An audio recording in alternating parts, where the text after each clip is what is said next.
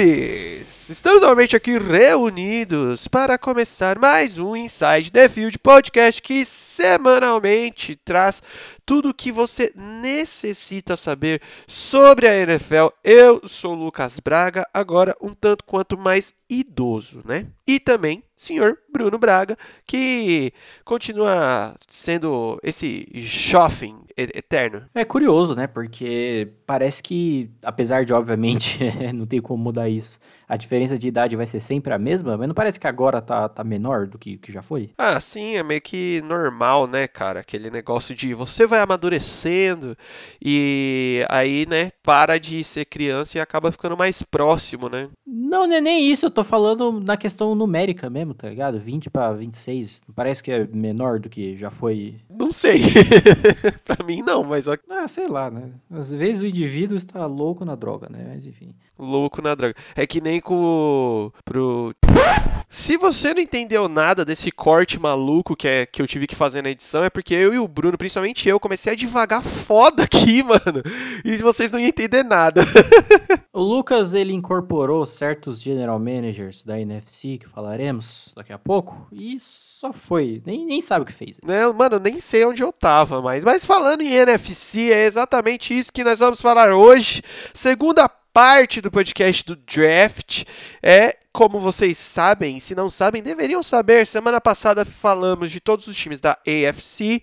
Hoje falaremos sobre todos os times da NFC, como o Bruno passou aí por cima. Porém, Antes, não se esqueçam de nos seguir lá no Instagram, lá no Spotify. Isso faz muita diferença para a gente. Aproveita e compartilha com todos os seus amiguinhos, porque agora é a melhor hora para começar a ouvir o podcast, porque vai fazendo aquela bagagem para quando começar a temporada em si mesmo, você já está é, no esquema. Fora que esse episódio de hoje é um episódio em homenagem a uma lenda da NFL que veio a nos deixar essa semana. Sim, sim, o grande, um dos maiores técnicos da história, né, Don Shula, head coach que foi fez parte, praticamente, ele ali no, no Miami Dolphins, né? Fez história. Chegou, se eu não me engano, seis vezes ao Super Bowl e venceu dois. Um deles com um time com uma campanha invicta, né? O único time que fez uma campanha invicta que conseguiu ser campeão, chupa Patriots. E cara, tipo, acho que o Anthony Curti fez um bom vídeo meio que dando um recap na, na história dele e ele fala bem que, tipo, foi, digamos, a do último do, dos técnicos lendários, assim, pré, tipo, 80, 70, a galera old school que ainda estava vivo, apesar de já estava bem velhinho, né? Tinha mais de 90 anos, se eu não me engano. E então acabou, acabou nos deixando aí um das, das grandes, dos grandes mentes do, do futebol americano, principalmente pela capacidade que ele tinha de se reinventar, né? A gente fala de muitos técnicos aí, principalmente recentemente, que a gente viu brotando, como foi o caso com o Sean McVay, né? Até um pouco com o Kyle Shanahan, mais ou menos. São caras muito bons, mas são muito bons naquilo que eles já sabem fazer. E às vezes, no caso que tenha que sair um pouco do que eles já sabem fazer, eles meio que cagam um pouco no pau. E o Don Shula era muito foda justamente nisso, né? Era um cara que mudava e ia sempre atrás de, de melhorar. Por isso que é um dos, um dos lendários aí. Exatamente. É, infelizmente, né, nos deixou, mas eu, eu vou falar um, uma opinião minha aqui, é o, o, pelo menos de o cara que quando falece, falece bem velhinho, teve tempo de fazer muita coisa, sabe? Não foi Sim, sim. Que nada tipo acidente que o cara acabou falecendo novo e coisa do gênero. Mas enfim, né? Vamos atentar ao tema aqui, porque a gente tem bastante coisa para falar. E como semana passada, a gente vai fazer a de como que a gente escolheu a ordem que a gente vai falar aqui, pelo o, a coisa mais justa possível, que é pela ordem da Wikipedia.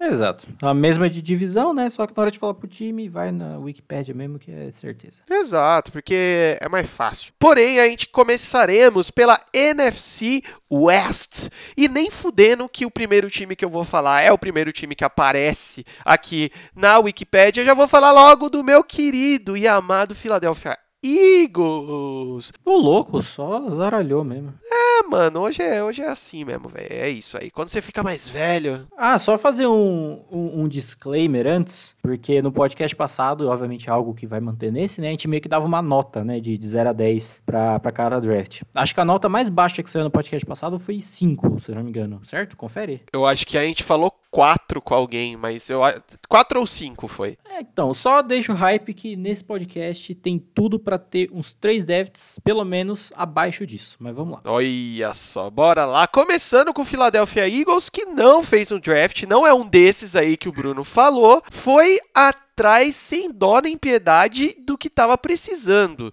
né? Apesar de teve uma galera aí e eu concordo em partes de ter reclamado de não ter pegado é, quarterback, né? Cornerback, cara, hoje tá foda. Cornerback, mas cara, o grande ponto do time desde pelo menos há duas temporadas era o que? White receivers, é, alvos seguros ou no mínimo é, jogadores para rodar o time. E o, os Eagles pegou apenas só isso, só, só três wide receivers aí para deixar logo de cara, né, mano? É, foi um draft polêmico, né? Teve gente que gostou, gente que odiou, contrariando muitos mocks aí, que, que é assim que a gente gosta, né? Assim que é bom. Falando aí da principal escolha de wide receiver, como citado, o Jalen Rigor na 21, que gerou muitos comentários curiosos, né? Considerando que o Justin Jefferson estava disponível e era mais cotado para ser nessa escolha. Curiosos porque claramente não conhecem o Rigor e não entendem como ele encaixa nesse time, né? E para mim foi uma escolha muito boa. Como sabemos, o ataque dos Eagles para funcionar bem tem a necessidade de ter um recebedor para esticar o campo e o Rigor encaixa perfeitamente nisso, né? Considerando que o Deshaun Jackson já tem seus 33 aninhos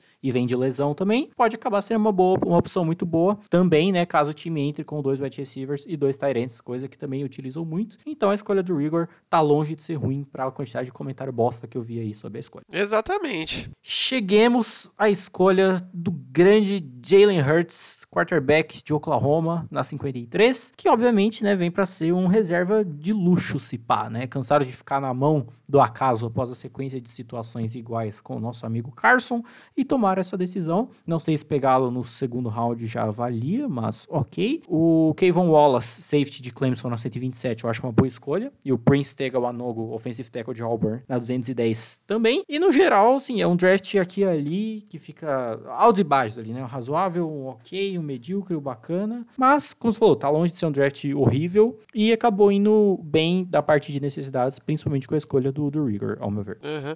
Cara, é, eu vejo que esse, esse draft, tirando principalmente o Rigor, é, é um draft pensando mais no futuro, tá ligado? A gente tem dois linebackers escolhidos aqui que não são totalmente prontos, mas são já pensando né, em, em reforçar isso para, sei lá, um ano ou dois para frente.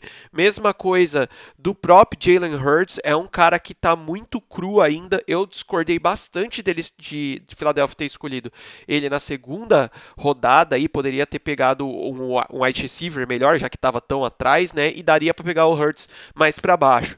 Mas a parte boa é isso, é no sentido de tipo assim, é, você ter um, um quarterback reserva onde você tenha mais confiança do que ultimamente estava acontecendo, né? É, infelizmente o Carson Wentz tem aí entra, galera, eu, eu como torcedor do, dos Eagles, eu fico meio puto com torcedores dos Eagles ou quando outras pessoas falam assim: "Ah, o Carson Wentz tem o histórico de lesão". Cara, se você pegar as lesões do Carson Wentz, a maioria não foi tipo histórico de lesão de repetição ou de tipo, ah, ele estourou o joelho, depois estourou o joelho, depois estourou o joelho.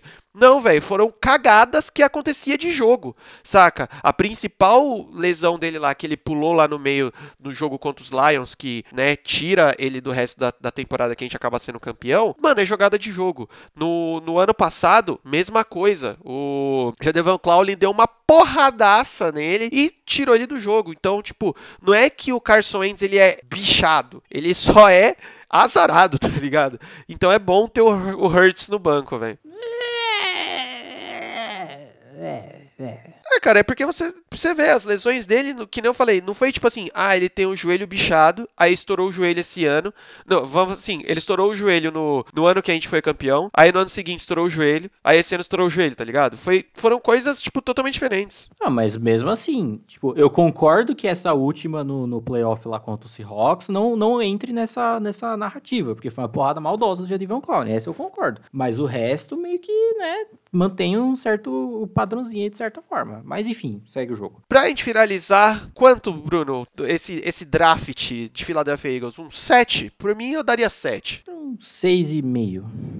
com uma estrelinha. Próximo time, vamos para New York Giants. Cara, mais uma coisa que a gente esperou cagadas. A gente até, de certa forma, a gente é meio filha da puta, porque a gente até meio torce por cagadas às vezes, né? Mas foi um draft até que interessante, né? Pensando basicamente em vamos proteger nosso quarterback no fim. Pô, surpreendentemente um dos melhores drafts do ano, sim, fácil, contrariando estatísticas, né? Dave Gettleman calando nossas bocas. Começando pela escolha do Andrew Thomas na 4, né? Offensive tackle, um dos melhores da classe, pessoalmente era o meu favorito, uma ótima escolha escolha. Com o Xavier McKinney, safety na 36. Também era um dos melhores da classe. Eu destaquei a versatilidade dele no podcast retrasado, principalmente considerando que é um time com muitas necessidades, né? Então ter um cara versátil assim é mais do que o desejado, digamos. Ainda foram com mais dois jogadores de OL, né? O Matt Spurts e o Shane Lamy. E um bom foco em linha defensiva e o corpo de linebackers nas últimas rodadas. Então, assim, é um draft muito bom, com foco na, nas necessidades e conseguindo bom, bons prospectos também, né? Dave Gettleman jamais criticado.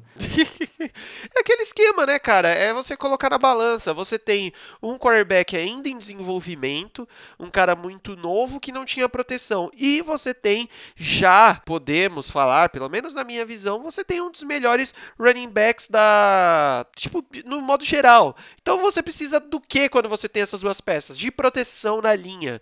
É, ou proteção total de pocket pro seu quarterback, ou aquela linha móvel que cons consiga sair e abrir os buracos pro, pro seu running back. E foi isso que eles fizeram. Eu só não acho melhor esse draft, porque também aí não teria muito como fazer tudo ao mesmo tempo. É, eu só não acho melhor porque eles não têm um corpo de recebedores tão bons e eles não pegaram absolutamente nenhum, saca? Mas a gente tem que pensar também que o time está em rebuild e, e isso não dá para fazer de uma temporada para outra assim tão fácil, né? Sim.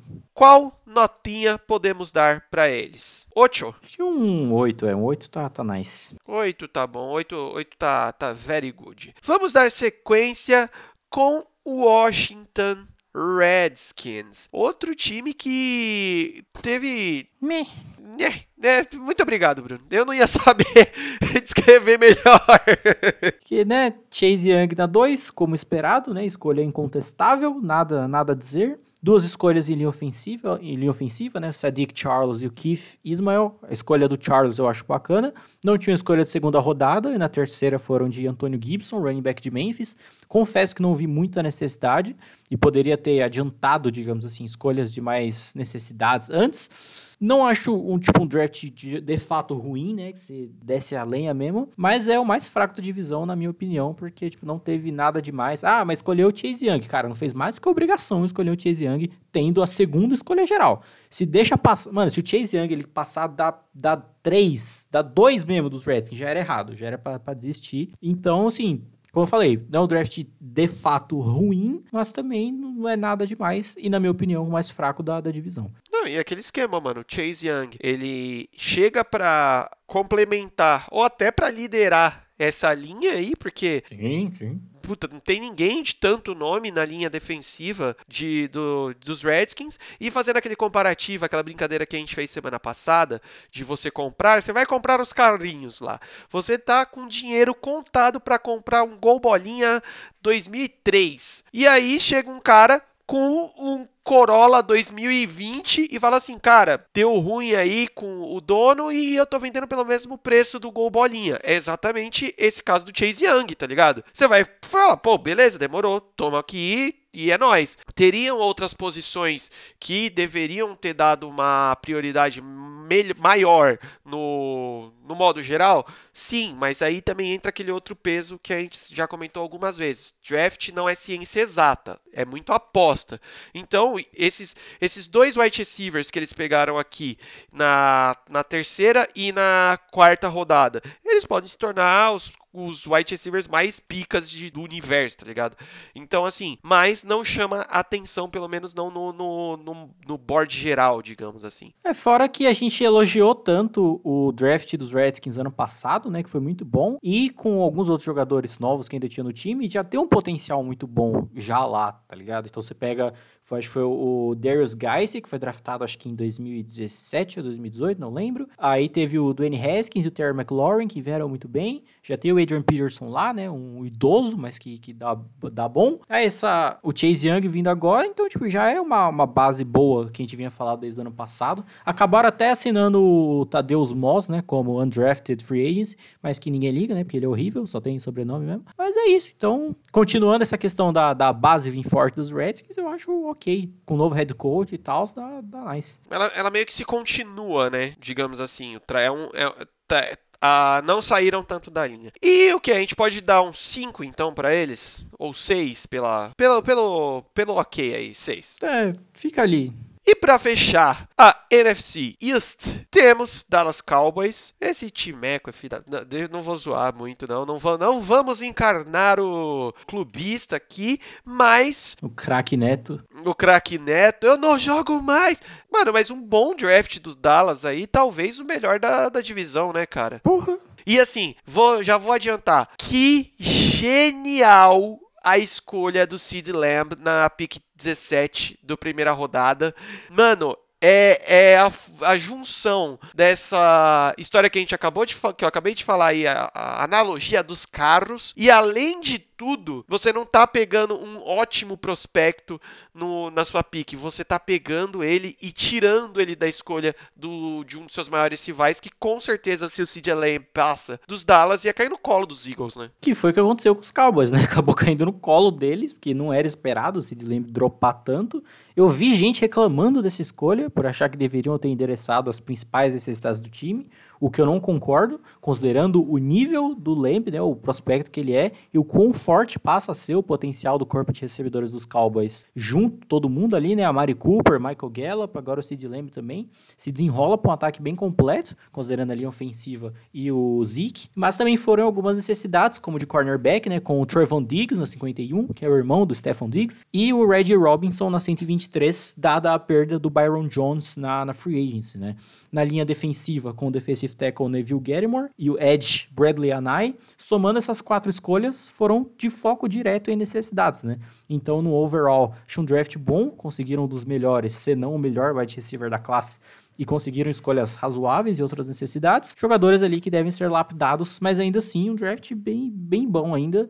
Ainda dou uma colher de chá mais ali pro draft do, dos Giants, mas fica ali no, no segundinho ali, bem, bem parelho. Ah, cara, e é, é aquele negócio, né? Quem critica o Sid Lamb nessa, nessa, nessa escolha aí, é, não consegue visualizar que é um cara que ele simplesmente vai pegar a camisa, o capacete do time e vai poder entrar em campo já, saca? Uhum. De boa, assim, sem muita crise. E a gente sabe o quanto o deck precisa de jogadores é, nesse sentido de segurança. A gente vê o quanto o deck ele se afoba, principalmente quando o pau começa a torar, e ter esses caras de falar assim, irmão, eu vou soltar a bola em você, beleza? É, se, se o pau torar, eu vou soltar a bola em você, você se vira, se viro. Então é isso, cara. Vai fazer muita diferença assim nesse time. Principalmente porque acho que foi uma coisa que o Anthony Curti falou, se eu não me engano, você não precisa necessariamente apenas usar suas escolhas de draft para endereçar as necessidades, principalmente considerando que os Cowboys não tem, tipo, uma big necessidade, uma, alguma, algum setor no time que, tipo, que é horrendo, não tem nenhum. E porque você pode pegar uma parte que já é boa e deixar melhor ainda, tá ligado? Então você já tem dois recebedores muito bons, você pega mais um ainda, o melhor, se bobear disponível, você eleva o nível mais foda ainda, saca? Então. Não, mano, o Dallas tá com o melhor corpo de recebedores dessa, dessa divisão. Simples. Sim, Sim. Tá ligado? Sem sem sem muito sem muito que falar. Então pronto, velho. Já é um já é um a mais, tá ligado? Meio que o Bem que os outros times também não ajudam muito, né? Mas é, dá pra deixar aí fácil pra eles. Mas enfim, a gente fecha com eles com o quê? Um 7? 7,5. Com a estrelinha, então. É isso. Do time, estrelinha do time azul. Muito bem. É, dando sequência, a gente chega na NFC Norte e você acabou de falar de quem Tonhão curte? Então vamos falar pro time que ano após ano prova que ele é sim astronauta Chicago Bears. E, mano, Chicago Bears não decepciona quase nunca, né, cara? Puta merda, mano. Novamente um draft questionável, né? Sem escolha de primeira rodada. E aí na segunda foram de Cole K.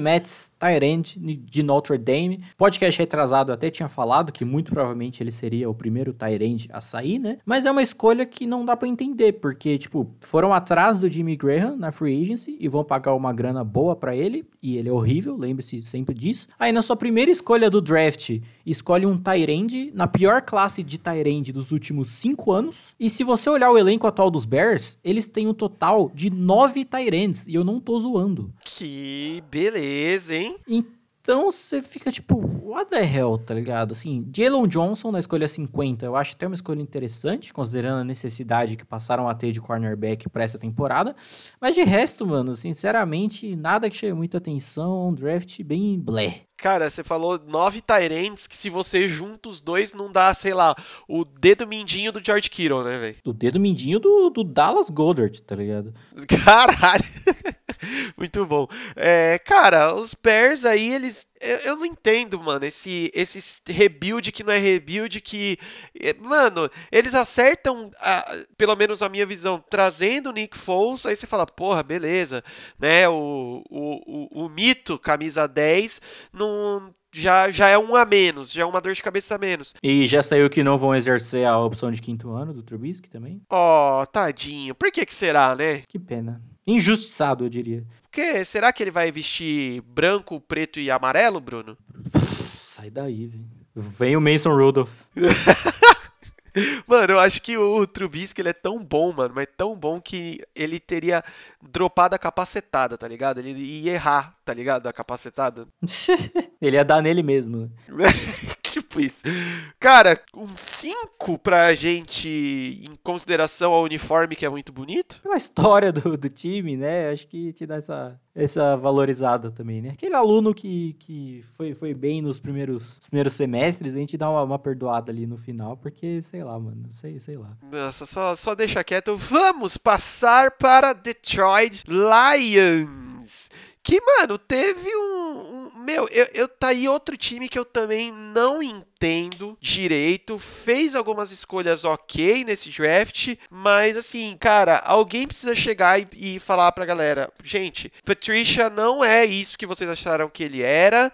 É, vamos tacar, vamos demolir o, o, time de Detroit vamos fazer de novo, porque tá muito estranho, velho. É, foi um draft interessante, né? O Jeff Okuda na 3, escolha inquestionável também, jogador para titular na semana 1, com potencial de ser rookie defensivo do ano fácil. Na segunda. E que muita gente achava que os, os Lions podiam trocar essa escolha, né? Isso. E eles fizeram bem, segurando ali até o final, tal, sem dar pano pra manga pra ninguém. Foram bem e acabaram saindo com um ótimo jogador. E eu vi que eh, eu lia em algum lugar que sim, uma penca de gente foi atrás dessa escolha, só que ninguém fez, é, tipo, deu realmente a oferta que eles achavam necessária, então tá mais do que, que certo. O Javel Cura não é é prospecto ruim, longe disso, né? Longe disso, né? E aí na segunda rodada foram de DeAndre Swift, running back de Georgia, é uma escolha bacana até, né, pelo potencial de revezamento com outros running backs do roster, principalmente considerando que o running back principal, né, o Carrion Johnson, apesar de ser bom, ele vive se lesionando também, o que dá uma complicada, né? Então acaba sendo uma escolha bacana, ao meu ver. O Jonah Jackson, guard de Ohio State na 75, eu acho uma escolha interessante também, porque era um jogador que eu via algum time cometendo a loucura de escolher antes mas na terceira rodada para mim tá de boa, então no geral um draft ok também.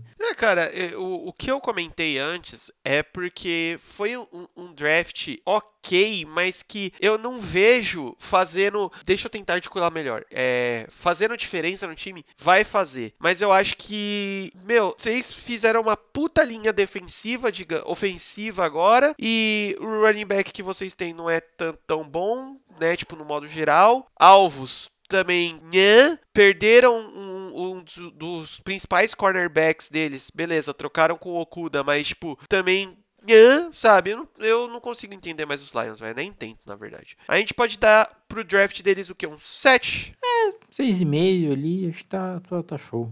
Pelo pelo Matt Patricia com o lápis atrás da orelha dentro de casa. Dentro de casa ainda, né? Bruno, quer tomar um gole d'água aí antes do próximo? Porque esse vai precisar, hein? Vamos lá. Mano, o, o pior é que eu esqueci de encher minha garrafinha antes de começar a gravar, mano. Então eu tô indo no, no, no, no secão aqui. Na seca, porque iremos falar agora de Green Bay Packers. Mano, eu acho que esse é o momento que a gente mais esperou desde que a gente começou a gravar o outro episódio da semana passada, né? É, é. Jordan Love na first pick do Green Bay. Que porra foi essa? Que treta tá acontecendo? Tem caroço nesse angu. O draft dos Packers faz parte da, da santíssima trindade da merda dos drafts da NFC em 2020. Não só da NFC, né? Do draft como um todo. E os Packers é o, é o primeiro, é o que inaugura essa sessão. Primeiro porque é o tipo de draft que tipo, não vale listar escolha por escolha, destacar alguma, porque não teve nada, basicamente, que merece destaque, né? Foi um draft horrível.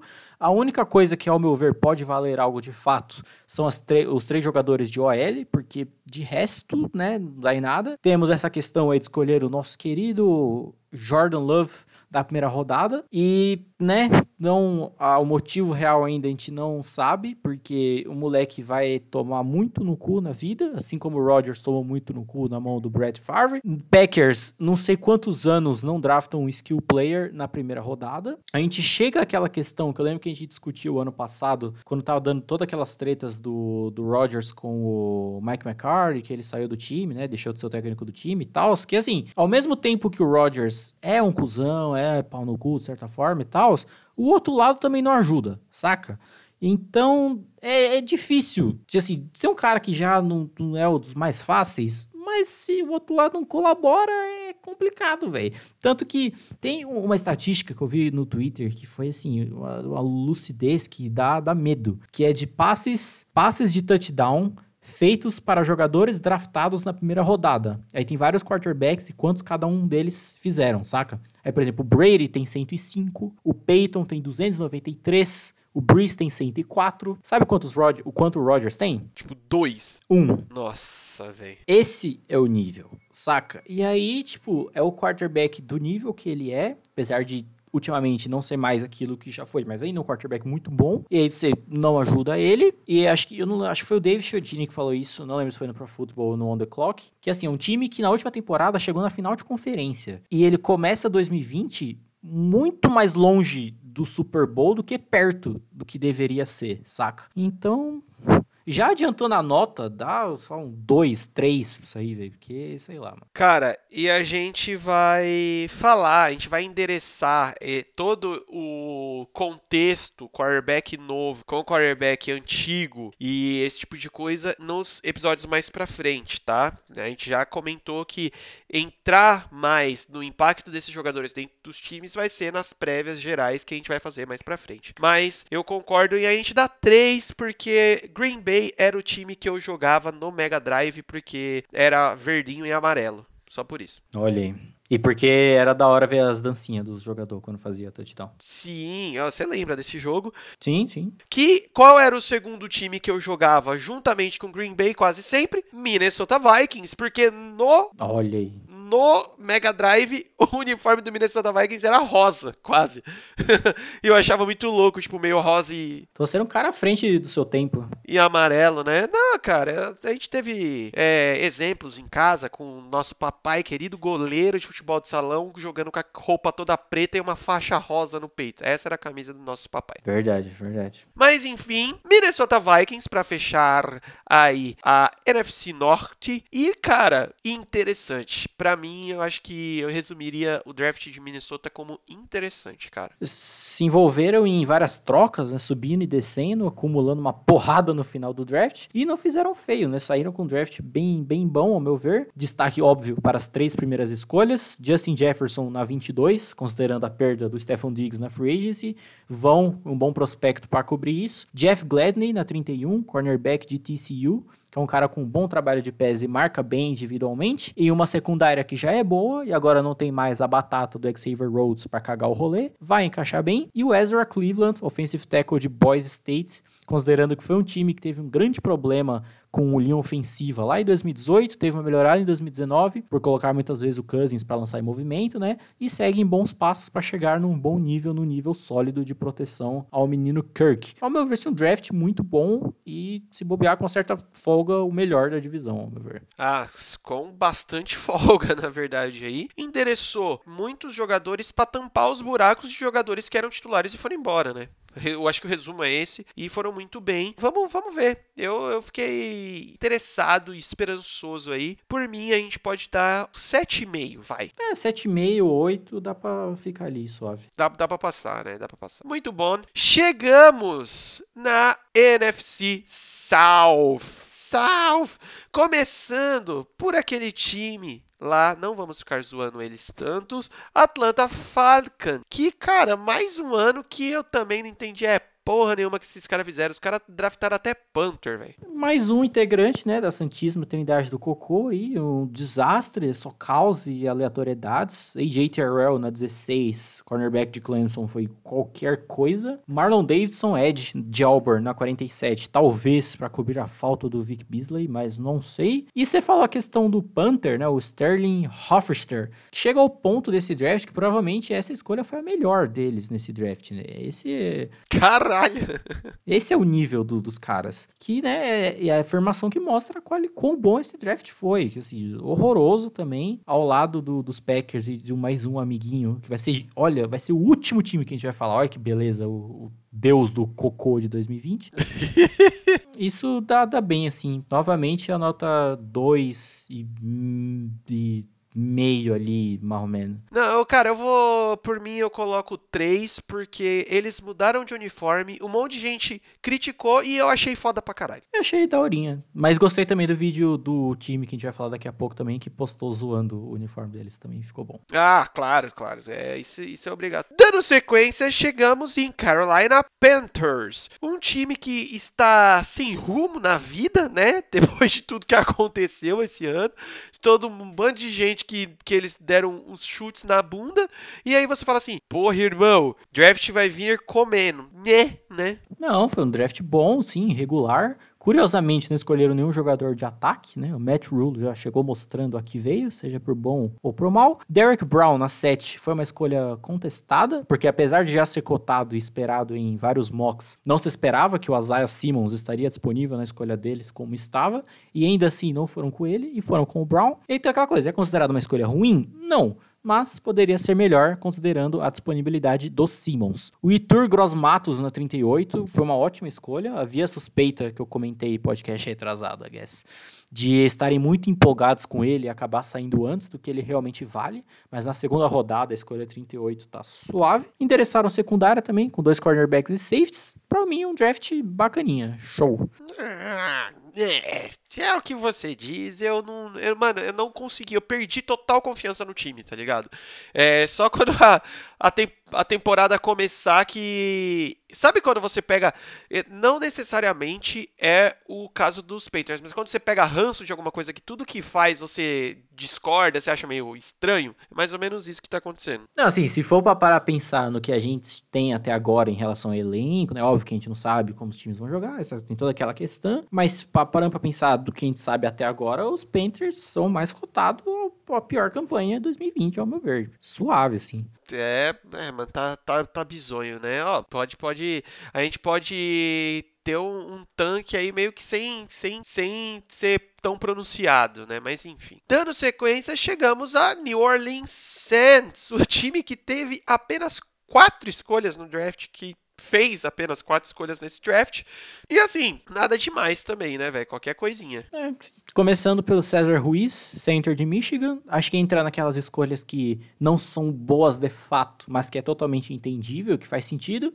O Zach Paul na 74 pode ser uma das alternativas de manter uma, uma boa rotação de edge rushers no lado oposto do Kim Jordan. E o Adam Troutman, Tyrande de Dayton na 105, encaixa no que eu falei no podcast retrasado, que pode produzir bem em um esquema bem feito, considerando o técnico e o quarterback do time, dá para esperar até um nível de produção decente vindo dele. Um draft tímido, né, mas com as poucas escolhas que, que possuíam foram entendíveis, ao meu ver. Ah, cara, oh, eu acho que a gente não falou o, a nota do Carolina, hein? Ah, é dos Panthers? Eu dou um 6,5, 7. Ah, 6,5, 7 e pro, pro Saints aí. 6,5, 7 também? Um 6 pontos. 6 pontos, 6 pontos. 6 pontos, tá bom, muito bem. E chegamos, fechando a NFC South, chegamos em Tampa Bay Buccaneers. Tampa Brady Buccaneers, né? Como todo mundo está falando. Cara, tiveram algumas escolhas que eu até achei interessante e. Assim, mas também não me chamou muita atenção em nada, assim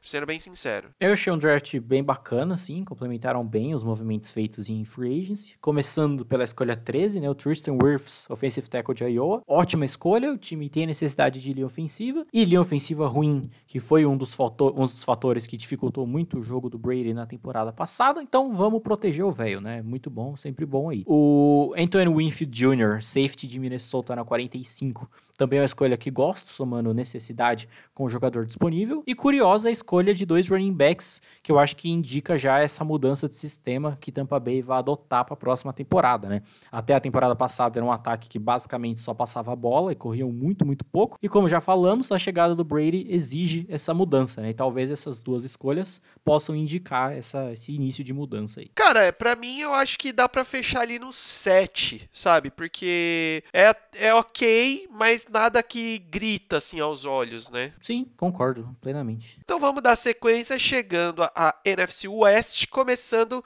por Arizona Cardinals, que, cara, esse é um time que eu tô interessadíssimo em ver, porque tá vindo bem no sentido de tá pensando na montagem do time mesmo. Esse eu acho que é o time que deveria ganhar essa medalhinha de montagem de elenco, saca? Sim, tá vindo, tá vindo muito bem. Teve um draft bacaninha, né? Também complementando movimentos de free agents e as necessidades do time. Começando por uma que não era necessariamente uma need, mas que caiu no colo deles, né? Então foram com o Isaiah Simmons na 8, uma escolha inquestionável também, né? Acabou sobrando para Arizona. Um cara que é muito versátil, é absurdo, pode comprar jersey com o nome dele, os caralho, porque tá, tá, tá safe, somente numa defesa que precisava disso. Com a necessidade de ofensiva, foram, foram de Josh Jones, offensive tackle de Houston na 72, que é uma escolha bacana. E gostei da, da atenção que deram na linha defensiva, escolhendo o Yeki Foto e o Rashard Lawrence, considerando que é uma linha razoável, mas muito pela estrela solitária que é o Chandler Jones, né, que jogou absurdos na temporada passada. Já trouxeram o Jordan Phillips na free agency para jogar na outra ponta da linha também. Então tem tudo aí para ser um front bem bem bacana, bem bem completo. Então acaba sendo um draft bem bem nice. Cardinals é, é, uma força a ser temida para esse, essa próxima temporada, principalmente considerando que vai ter mais um time aí na, na disputa por playoffs. Então acho que dá para dar um um 7,5 também pro draft deles. 7,5, concordo. E aquele esquema, né? É, já endereçaram bastante coisa na free agency. Mano, é o time que mais mexeu no sentido, não em quantidade, mas na, no quesito inteligência, digamos assim, né? Eu tô, eu tô interessadíssimo pra gente chegar logo na nos EPs da das divisões para a gente começar a falar. Falando nisso, galera, é, eu vi umas notícias de que provavelmente quinta-feira agora sai o calendário oficial da NFL, é, com jogos e o caramba 4. Sabendo disso, a gente já consegue se programar para fazer é, é, esse, esses episódios aí, mas vai ser um pouquinho mais para frente. O que saiu também é que não vão ter os jogos internacionais, né? Vão ser todos nos Estados Unidos. E convenhamos que não faz diferença nenhuma, né? Então segue o jogo. Não, é, e, e provavelmente todos, nos, pelo que eu vi, vai ser todos nos Estados Unidos e sem torcida. Uma parada assim. Mas tem que esperar sair o oficial mesmo. É, que é o que tá, tá sendo das poucas coisas é, que estão rolando ainda, que não pararam por causa da quarentena, estão sendo sem, sem plateia, né? Tipo, eventos de, de wrestling, WWE, etc. Tá sendo tudo sem, sem plateia e talvez fa faça parte, né? Exatamente. Dando sequência, chegamos ao time que mudou de logo, de bom para um cocozinho. E seguindo isso, o draft também leva essa essa leve afundada que o time tá dando, né? É. Você nem falou o time. é, Los Angeles Rams. Que o logo poderia ser dos Chargers, né? Que funciona muito melhor com os Chargers do que com eles, mas enfim. Novamente, sem escolha de primeira rodada. Na segunda foram de Cam Akers, running back de Florida State. O cara com uma explosão e uma capacidade de mudar de direção após atingir uma velocidade alta bem boa, então deve ser um bom fit aí pro, pro sistema. E o Van Jefferson, wide receiver de Florida, considerando a saída do Brandon Cooks, segunda rodada, resumida em substituir perdas recentes, basicamente, né? Terrell Burgess e Bryson Hopkins na terceira e na quarta rodada, respectivamente, são escolhas interessantes mas estranhei só terem ido atrás de jogador de linha ofensiva com a última escolha da última rodada, que foi um big problema para eles em 2019 e meio que cagaram para esse quesito, né? Então, no geral, um draft medíocre, digamos, que uma nota 5, 4,5, 5 tá, tá nice. Cara, e pelo menos pra mim, tá até agora, esse momento, Chama que vem vai ter que mostrar que ele é a maior mente do futebol americano dos últimos anos, das últimas décadas aí até. Porque, velho, ele tá com. Não tem material humano quase que para trabalhar, tá ligado?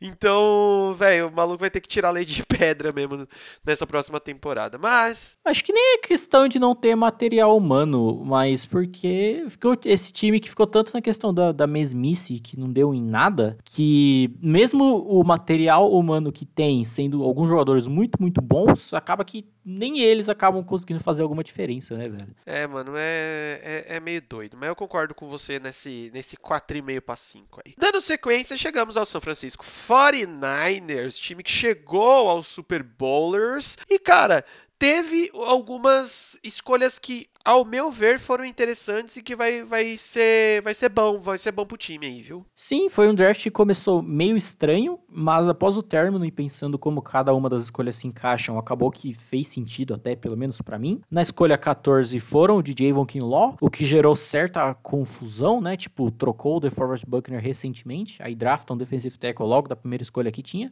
mas eu acho ok, considerando o quão forte esse front já é, e que você vai estar tá pagando um contrato de calouro e não a quantia que o Buckner pediria, que com certeza não seria pouco, fora que o Kinlaw era um dos principais defensive tackles da classe, né? E com sua segunda escolha de primeira rodada, foram de Brandon Ayuk, wide receiver de Arizona State, que é um wide receiver que é muito bom, apesar da dificuldade padrão dos wide receivers da classe contra a press coverage, tem uma boa, uma boa explosão e uma boa capacidade de ganhar jardas após a recepção, combinando perfeitamente aí com o sistema dos Niners.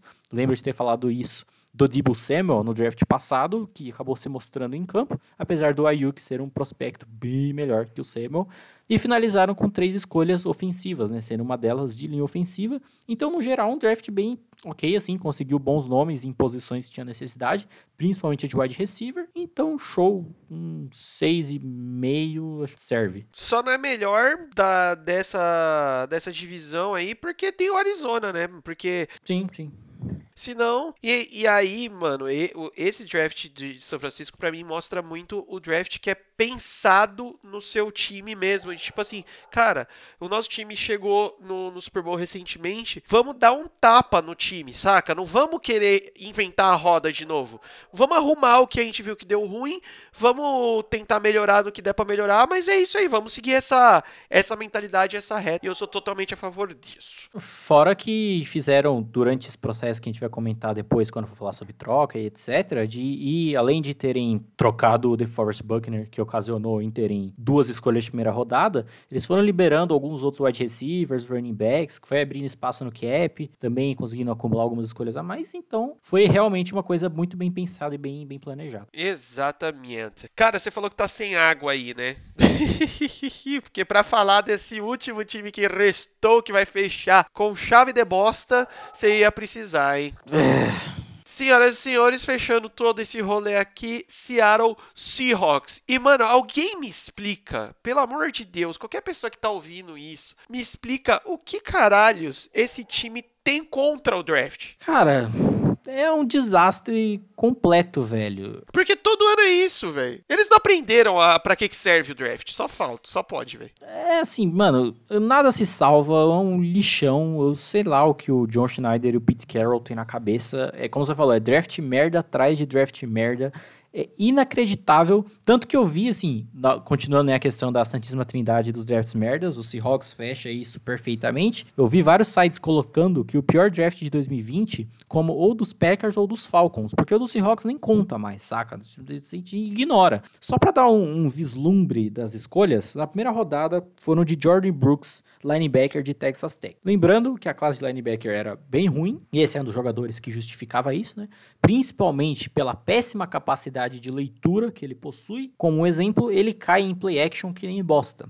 E aí o cidadão vai jogar duas vezes por ano contra o Chama que veio e o Kyle Shanahan. Só isso só. Olha que beleza, né? Que escolha genial. É ultra stonks. E além disso tudo, um dos poucos jogadores que se salva na defesa já é um linebacker, que é o Bob Wagner. Então, assim, essa escolha, ela não tem sentido nenhum, velho. Pelo amor de Deus. E falamos tanto, né, da, de dar as notas para cada draft, e esse é o premiado com a bela nota zero parabéns a todos os envolvidos, cara. Eu tenho dó do Russell Wilson. A fisioterapeuta dele vai ficar multibilionária de tanto dar um jeito, tentar dar um jeito nessas costas de carregar esses animal, velho. Nem Noé carregou tanto animal. Bruno, eu sou a favor de, desse draft ser é, menos um. E aí o ano que vem eles já começam devendo pra gente nota. Porque, velho, vá pra puta que Boa. pariu. E assim, cara. Estão em débito. É, cara, eu não, não é querendo é, zicar o, o nosso querido amigo Russ, né? Porque ele, ele é muito carismático, ele é muito. Ele aparentemente é muito gente boa e coisa do gênero. Mas, cara, na boa, sabe o que, que eu torço? Eu torço pra às vezes acontecer com, em Seattle, a porra do Russell Wilson se machucar e perder o resto da temporada pra ver o que, que vai dar. Porque, querendo ou não, mano, esses merda, eles levam muito com, com o Russell Wilson, ele é o, o, o, escudo gigantesco da caralha desse time. Que, mano, tira ele, o que que sobra? Saca? E aí eu fico assim, eu fico imaginando, que nem eu falei, mano, não é querer zicar o cara pra ele se fuder e coisa do gênero. Mas eu queria que ele se fudesse pra fuder o resto desse, de, principalmente dessa comissão técnica de bosta, tá ligado? Pra mostrar que, tipo assim, mano, vocês estão vivendo uma ilusão. Saca? Russell Wilson que tá segurando esse rojão todo de vocês. Não é vocês que estão fazendo um puta trabalho bom, saca? Sim, principalmente porque já meio que adiantar alguma meio que queimar a pauta quando chegar na parte da, da, análise das divisões, né? É que historicamente, considerando tipo o Seahawks para essa temporada, né, para temporada 2020. Historicamente, quando você pega um time que teve uma campanha em que ele até teve muitas vitórias, como foi o Seahawks, né, que chegou em playoff, etc, mas que foram muitas vitórias apertadas, como foi basicamente todas, né, do Seahawks no ano passado, ele tende a ter uma queda brusca na temporada seguinte. E isso é uma coisa praticamente é tipo uma coisa padrão, principalmente quando se não tem mudança quase que nenhuma. Na real, até tiveram algumas coisas em relação a free agency, mas nada de muito absurdo. E cara, é, é isso, velho. É, é, triste ver a negligência que fazem, tá ligado? Não, e isso é óbvio, né, mano? Porque que nem se falou. Quando as vitórias elas são por tris, assim, por, mano, passando a, pela berola, assim, significa que o quê? Que foi um ou outro jogador que ou tava muito bem nesse dia, muito bom no dia, ou um ou outro jogador que cagou o rolê e aí aconteceu essa esse esse imprevisto, digamos assim, que deu a vitória ou a derrota. Então assim, cara, isso é jogar muito com a sorte, saca? É é roleta russa total, tá ligado? Mas enfim. É, é bizarro, velho. É bizarro. Lembrando que, ó, só pra dar um triz disso, que o primeiro, o primeiro jogo do Seahawks na temporada passada foi contra o nosso querido Cincinnati Bengals, que não à toa foi o time com a primeira escolha geral desse draft. E os Seahawks venceram por 21 a 20 e jogando em casa. Então, aí entra o negócio que eu falei muito também o ano passado, e não vou falar muito pra gente não queimar mais pauta, mas é aquele negócio do tipo assim, olhar, por isso que lembra que às vezes eu, eu e você já debatemos aqui que olhar só os números às vezes não falam tanta coisa. Ah, mas teve 500 vitórias, mas mano, como que foram essas vitórias? Saca? Que nem se falou, puta, ah, teve a vitória em cima dos Bengals, ah, pau no cu dos Bengals, foram, foram primeiro aí no draft, bando de cu. Mano, vocês ganharam por um ponto, saca? Então é, é, é muito doido isso, mas enfim, né? Cara, é isso, fechamos o draft de 2020. Eu acho que essa, como toda essa temporada nossa aqui, estamos cada vez melhores, fazendo coberturas mais precisas e análises mais bacanas. Muito obrigado, senhor Bruno Braga, por ter feito a maior parte dessa pesquisa, desse draft, para dar essa base para a gente gravar. Foi bem doido. Esse draft foi doido também, apesar de não ter tido tanta, tanta loucura, né, cara? É, sim. Dos times que esperávamos besteira, não fizeram besteira. Ah, quer dizer, aliás, o Seahawks sempre esperado besteira, aliás, mas não uma besteira tão grande. Mas, cara, foi bacana, apesar de que agora a gente entra no, no período mais tenso, né, de não ter muita coisa acontecendo no meio do futebol americano, principalmente quando não tá basicamente nada em termos esportivos acontecendo. É nesse momento que os esportes prevalecem, né? Porque tá lá os joguinhos online, só jogar todo mundo é nóis. Mas é isso, cara. Foi muito bacana. Draft é sempre legal. Tem muita gente que não entende o porquê ou qual é a graça, por justamente por não ter essa questão de ser uma ciência exata, né? Mas faz sentido você acompanhar e ter um, digamos, um, uma atenção boa, porque foi o que eu falei acho podcast passado, que o cara que seu time escolheu esse ano e você não deu nada, pode virar o puta jogador principal, se bobear histórico aí do, do seu time no futuro e ajuda a entender, caso do nada seu time esteja muito bom, que não foi na temporada passada, ou muito ruim, que não foi na temporada passada, passa por esse processo, né? Então é sempre bacana aí ver isso. E às vezes você vê essa diferença gritante de uma temporada para outra, né? Passando diretamente pelo draft. De tipo, você. O, o time escolheu muito bem e acabou o, o, ano anterior muito mal, e o ano, o, o ano seguinte já, já vem nas, nas cabeças, digamos assim. Sim, um exemplo disso, que já continuando o que a gente falou sobre os 49ers terem sido muito bem organizados e planejados, que em 2018, mesmo com a lesão do Garópolo, que fez eles acabarem tendo uma, a segunda escolha geral no, no draft do ano passado, né? Você viu como isso acabou resultando muito, muito bem para eles, né? Como serviu aquela temporada de uma campanha bem ruim para alguma coisa e como pegaram isso como, como ajuda, essas escolhas altas e etc e montaram um time altamente bem estruturado que conseguiu chegar ao Super Bowl e acaba perdendo porque é o Kyle Shanahan, mas enfim, né? Deu no que deu. Draft de 2016, que a gente já comentou algumas vezes aqui, que teve logo nas suas duas primeiras escolhas dois quarterbacks, né? Jared Goff pro Rams e, Carson Wentz pro Philadelphia Eagles, e dois times que Eagles dois anos depois estava ganhando o Super Bowl e três anos depois o, o Rams estava no Super Bowl. Então, mano, faz muita diferença, assim. E é muito da hora você acompanhar esse, esse respiro, né? Essas remadas que o time e o draft em si dá, dá esse grau. O próprio exemplo que eu dei, acho que podcast passado, foi a questão dos Ravens com o Lamar Jackson, né, cara? Estavam colhados a um QB ruim há anos e anos. E aí draftam esse carinha aí meio que do nada, que ninguém dava muita coisa, né? Até achavam que teria que ser o outro quarterback, o titular, por motivos que, porque sim. E aí no meio acabam tocando ele lá, temporada seguinte o cara é MVP, ganhando divisão, seed...